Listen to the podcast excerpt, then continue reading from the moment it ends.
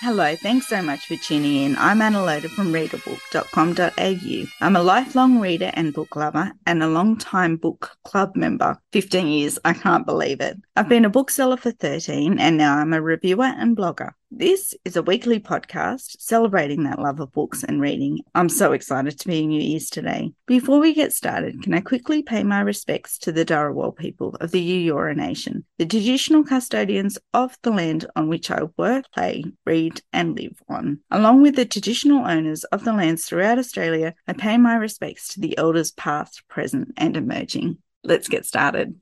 Today I get to speak with Ashley Kalagian Blunt, and oh my goodness, am I looking forward to it. Dark Mode was the scariest, most creepiest book I have ever read. It's just left me deeply disturbed about the society that we live in as well. This wasn't just a, a scare you silly for a night. This is deeply disturbing, I think. For me, it was almost too scary, but I know that I am a baby when it comes to thrillers. But it's got the creepiest opening scene that I've ever read. It was absolutely petrifying. The Zoom was already booked in. I'm not sure if I would have been too much of a baby to put it down. I don't think so because I have read Ashley Kalagian Blunt's other books and I'm a huge fan of her writing. I'm completely different to Dark Mode. And so I'm looking forward to speaking with her about that. Ashley's other books are called How to Be Australian and My Name is Revenge. All three of these books I'm a huge fan of, but couldn't be more different. There's also an awful lot of great things we can chat about without even going close to the spoiler territory because obviously that's very uncool. No spoilers at all.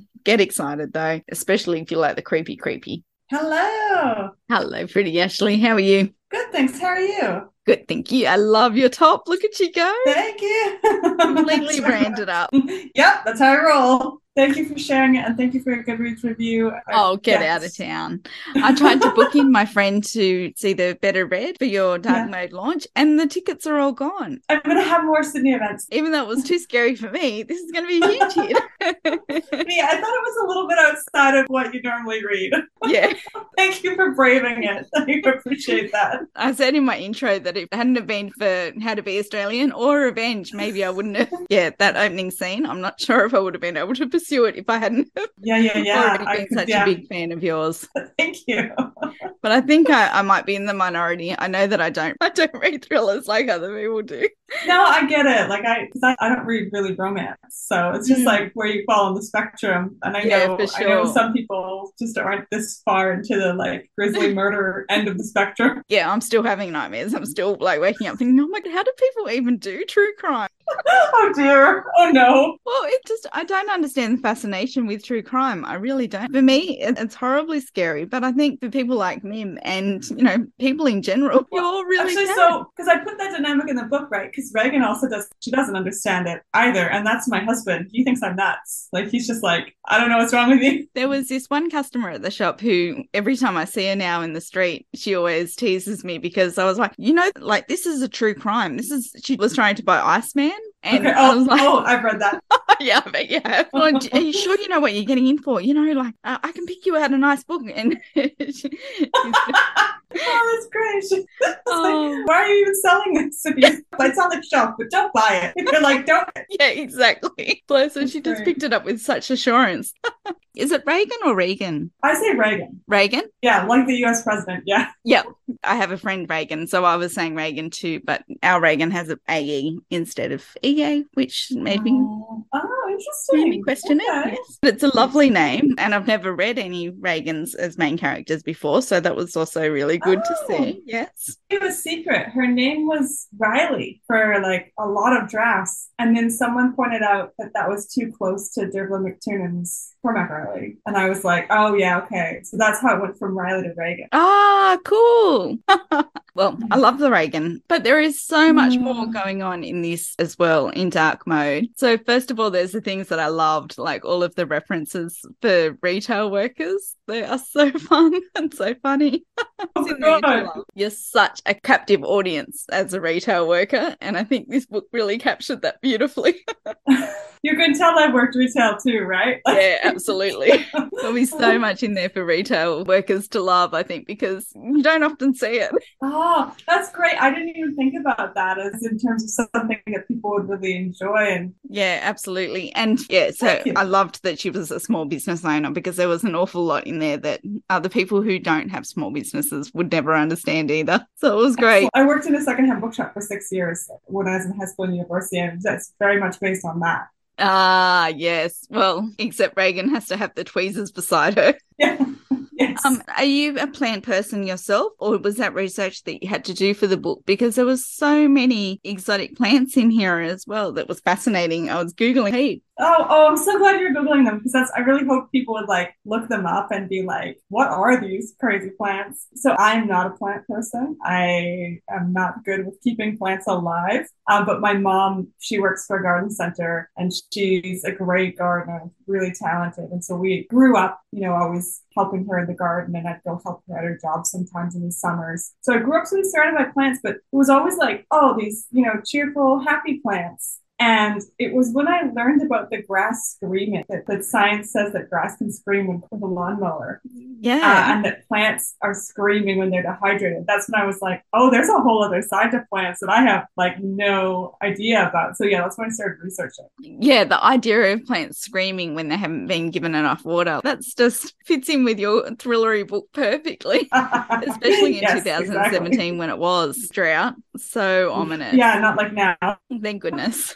The setting was also next level. I get that this is why people read thrillers, the setting, but oh my goodness, this is my hometown. Well, Sydney that you've set it in, but you can see it, you can feel it. I know that park where she's running through so well.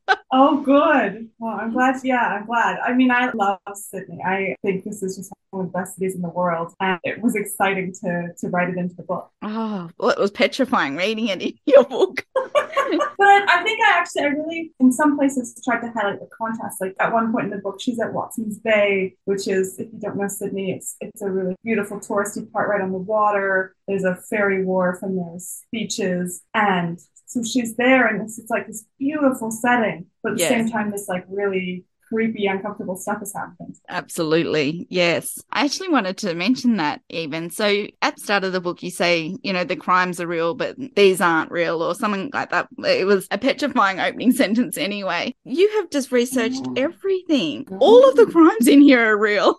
oh, and you read the headlines. I was texting my publisher today because there was a headline about this guy who's been abusing women on dating apps and just the exact same attitude oh that's exactly the same. Wow. Well, good publicity. so I sort of was like, I don't want the whole book to be true. Like I'm like there's enough of this that's true already. Oh my goodness. I think it'll be great for fans of the true crime. So can you tell me a little bit more about the Black Dahlia? Because I didn't want to Google that at all. oh, fair enough. If you Google it, the crime scene photos might come up. So yeah, if that's if that's not for you, don't don't Google yeah, it. that's what I was um, afraid yes, of. So so she uh, was an American woman named Elizabeth Short, and she had come to Los Angeles looking to see if she could get into acting. And uh, she was a young woman, and she wanted to meet a guy, and she wanted to have a family. Like those were her dreams. Mm-hmm. And unfortunately, she met someone who had other ideas, and so she was found murdered on January 15th, 1947. And she, I think there's a couple things that make this case really, really stick out in the public's mind. One is that it's still unsolved, you know, all these years later. It's like 75 years later. Another is the way that she was, she wasn't just killed. She was killed somewhere, and then her body was brought to this spot and posed very specifically. And I won't get too graphic, but one of the key things was that she was cut in half at the waist, and that had happened after her death. But you know, she kind of looks like a Barbie doll. Like there's this, these two halves of her, and she was posed with her arms up and her legs spread, and she had a variety of wounds that had been uh, inflicted on her. And these were very clearly like these had been done for visual effect. Like these hadn't been done to hurt or injure her. And the coroner said that they happened after death. So she wasn't even alive when they happened. But for example, like a cross patch carved into her skin. So there's this sort of really peculiar, like, what was this person thinking? Like, what would motivate someone to treat a woman like this or any person really? Mm. So there's that question. And then there's her nickname. She got this nickname because she had this, she had very pale skin and then this like wild, dark, curly hair that looked like flower petals. And it's not clear if that nickname was something that she had in life or if the press gave her that. But her name was on the front page of the LA Times for about 31 days straight after her body was found. Oh, wow. Huge news. So, yeah. And then although it's technically unsolved, there are various people who have spent their uh, you know years of their life researching this case and like yeah, dedicated right. to it. And one of them I find very very convincing, and he's the one that I talk about in the book. So in the book, I get into one of the theories. And I find it very convincing because he's got a reason, for example, that crosshatch mark and other marks that were made on her body and specific pose with her arms and I thought that reason was exceptionally convincing. So I'll leave readers to discover that they don't already. Yeah, right. yeah, I certainly won't be looking into it. But is it a case that that a lot of true crime buffs that's their segue into the true crime, trying to solve that one? Ah, that's an interesting question. I mean, it's definitely a case. A lot of people who follow true crime, particularly American true crime, like they know about it. Everybody's got yeah, their right. theory on it. Yeah, like there's two separate people who believe their own father committed the crime and wrote books about that. So yeah. Wow. Gosh, like that is just so creepy that there's not one but two who think it's their father. yeah. I yeah. have written books about that. Like there must be other people out there who also think it's their father and just haven't gotten around to getting their book published. Yeah, yeah, yeah. So that was one of my questions actually. So it's not just a thrilling read; it's also ripped me out for the society that we live in. So this dark web, that's a real thing. Yes, mm. dark web is a real thing. And these types yes. of forums actually on there? Well, I mean, here's one of the things is that the book has a dark web plot. And so it becomes very clear to the reader very early that there's posts being shared on the dark web. And so there's clearly, you know, more than one person involved in some sort of group. And so there's two separate answers to your question. One is yes, the dark web is a real thing, and the other is yes, these groups are a real thing. But a lot of these groups, they don't even have to be on the dark web. They're just on the everyday internet because they don't need to be on the dark web. Like there's there's oh no police service stopping what they're doing. Yeah. Because uh, partly because there's just so many of them. The dark web, really interestingly, dark web is a part of the internet. For those who aren't familiar, some people think it's a separate thing, but it's actually just it's just a part of what you need. Oh, right, I didn't realize. Access it, and that's what makes it different. Yeah, that's what makes it different. Is you need special software, and to use that software, you need to be just a little kind of above average in terms of your technical skills. Like yeah. I was able to get onto the to the dark web, but it took some effort. I didn't I didn't like it wasn't easy for me. But once you're on there, the thing that makes it different is that it's highly encrypted. So instead of, you know, one computer talking to a server that's talking to another computer, the dark web, the connection is bouncing between many, many computers. And that's supposed to sort of hide the identity of the people using. And because of that, there is a lot of criminal activity on the dark web for sure. It's also important to keep in mind, though, that, for example, in countries where the internet is censored, like Iran and China, people use the dark web to access information and you know to meet other activists. So, for example, BBC has a website on the dark web where they share their news articles. ProPublica has a website on the dark web where you can access the same information that you get on the regular internet. So it's not all crime on the dark yeah, web. Yeah, right. The society that I have gleaned from dark mode. Oh my god, that is yes. no society that I well, want to be living in. And that's the thing is that I think we think of like, oh, all that scary, scary stuff happens on the dark web, but it's actually like the research that I drew that from. That was all from the regular internet. Yeah, that's crazy. Still coming to terms with that. Like, I think that's one of the reasons I wrote it. One of my motivations was because it is happening in our society. Because that is the society we live in. Yeah, and I think more of us need to be aware of that and talking about it and like talking to our kids about it. We need to know what's going on and to understand. Yes, absolutely. Yeah, you can't just have your head in the sand and think that everybody yeah. thinks the same way that you do. You know, like that terrorist in the mosque, like he broadcast that on Facebook. Like that wasn't the dark web. That's just Facey. I use exactly. Facebook. Like it really brought to mind just how closely we're living with people and how like yeah, yeah like hiding in plain sight and all that. Yeah, petrifying on so many mm. levels. Yeah. not just the scary Ibis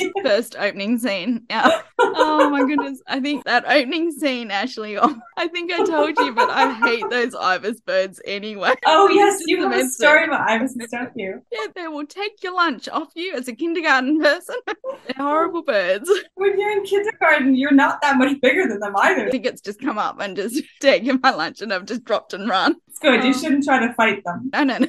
And now we can see that they mean business. They are horrible birds to be mm. avoided. I actually kind of love them, so I'm sorry that made them into horrible birds in my Dark Mode is completely different to your other two books. I know we talked about it when you came for an event at our shop and you're a complete Gemini. And what is your fourth book going to be?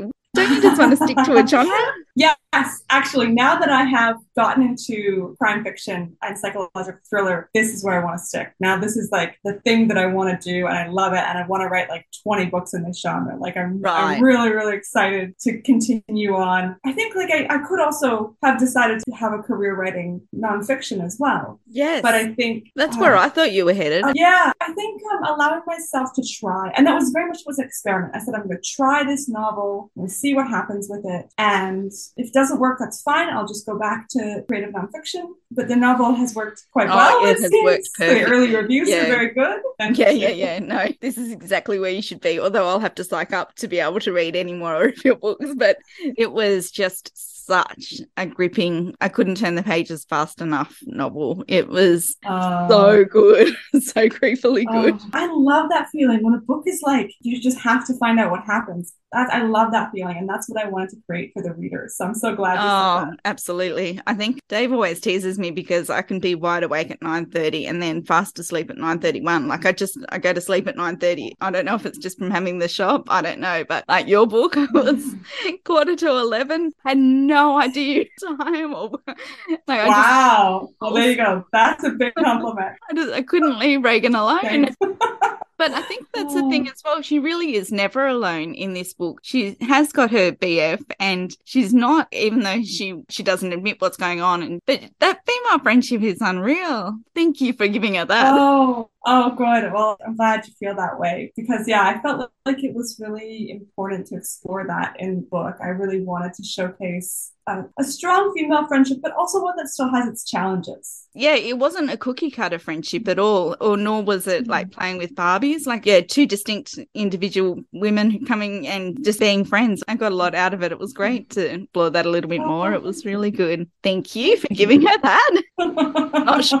She needed something. Yes, her mom is a different story. mm, absolutely. Oh, that poor yeah. thing. You really put her in the wars. Does Reagan have a happy life? Mm, I think she has a better chance now than she did before, actually. Because she didn't have a happy life when the book started. She no. had a business, which she loved. Yes. But she was really struggling. And I think this is going to allow her to probably get the help that she needs. It's going to allow her to make some changes that she needed to make in her life. And I think it's going to make her braver and there's certain things she's going to have to do that I've tried to imply at the end of the book, like what she needs to do and what she's now able to do. This, yes. How this experience has changed her. So I hope yes. the answer is yes to that. Yes. Well, I hope it is too. Will there be a sequel or is this it from Reagan? Well, my next book is set in Canada and it's got a different set of characters. Mm-hmm. However, Reagan does make a brief appearance in it. No spoilers. People have responded so well to Reagan and Min that I'm thinking, well, maybe they'll have to come back in future books.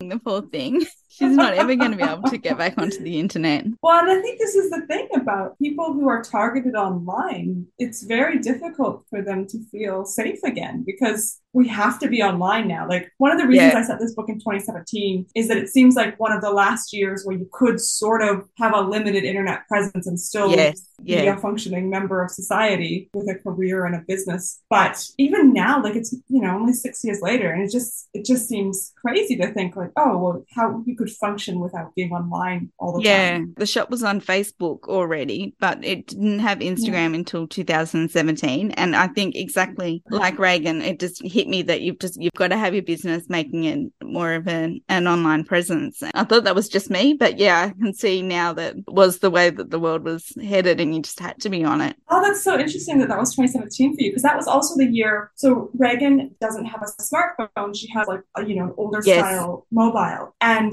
my husband got a smartphone in 2017 and it, it was quite late then, but it still was like, okay, like I had a smartphone. So if we were going somewhere where we needed a map, like we would use that. But, you know, like he functioned just fine. And then all of a sudden it was just like, oh, well, if you're not on WhatsApp, we, we can't talk to you. So it was a real turning point that year, I think. Yeah, I think so too. And I thought that that was just in my own head, but now I can realize that it was actually where society was in 2017. Yeah. Mm well, you and I connected savvy. on Instagram. Yes, Instagram changed my whole shop. I had tried getting author events going and I had tried through Facebook, but it was Instagram that I really had the success. And I think it was just the way that the world was headed. It's so funny. Yeah. Interesting. Yeah. yeah. All right. Yeah. It's good. Yeah. It's interesting to hear that. That really does reflect what's going on in the book. So, yeah. Yeah, wow. I know. I could have done without all of the Trump. I can't believe that was 2017. yes. Well, and that was the other reason yes. to put it in 2017. And then 2017 was exactly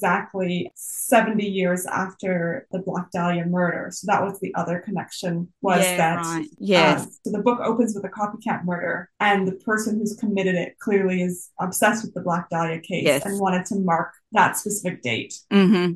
But are there really copycat Black Dahlia murder? I didn't Google oh, that either. Is... No, yeah, don't, don't Google that.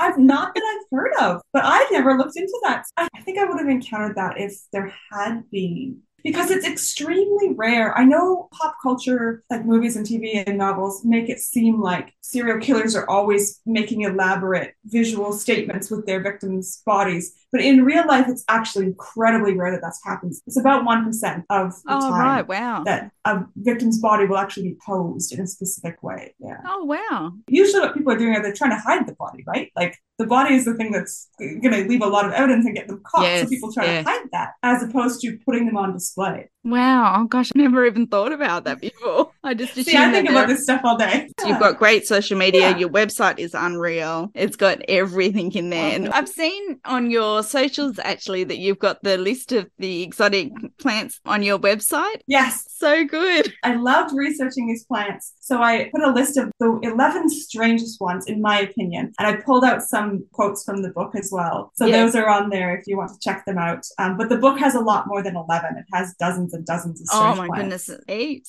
I had no idea that there were so many. All this time I've just thought the plants were pretty and, and pink and yeah, colourful. But exactly. Yeah. Yep. That's what I used to think too. It's a whole other world. Such a clever, oh. such a creepy, such a well done novel. In oh, awe of you. you. I can't believe that you've done it. It's so I can't believe that my brain is this twisted. Yeah, exactly. You seem so lovely. Thank you so much for your time okay. this afternoon. That was such a great chat. It was the thrilling, oh ah. creepiest novel I have ever read. And I'm so glad that I was brave enough oh. to ah. do it because it was really, really clever and did really give you oh. the ah. payoff. Well, I really, I do really appreciate it. Uh, that's fine. I know what it means to read outside your genre. So yeah, that's it. I really do appreciate it. And that is a huge compliment. So thank Let you. me know when you're ready for some nice romances. Excellent. Okay, I'm going to let you go. Thank you so much. Okay. That was so great. Thanks, Anna. You take care. Okay, so that's it for this conversation. Thank you so much for joining me. Please leave a review wherever you can, but especially where you found my Readabook podcast. If you'd like more connection, please head on over to thereadabook.com.au. There's plenty of book reviews and recommendations there, and that's also where you'll find my blog. And I would love, love, love to welcome you into our community. There's a membership page on readabook.com.au. There are three levels. The first is free, and I'm so hoping that you would like to help me build my online community where we can enjoy reading more together. Thank you.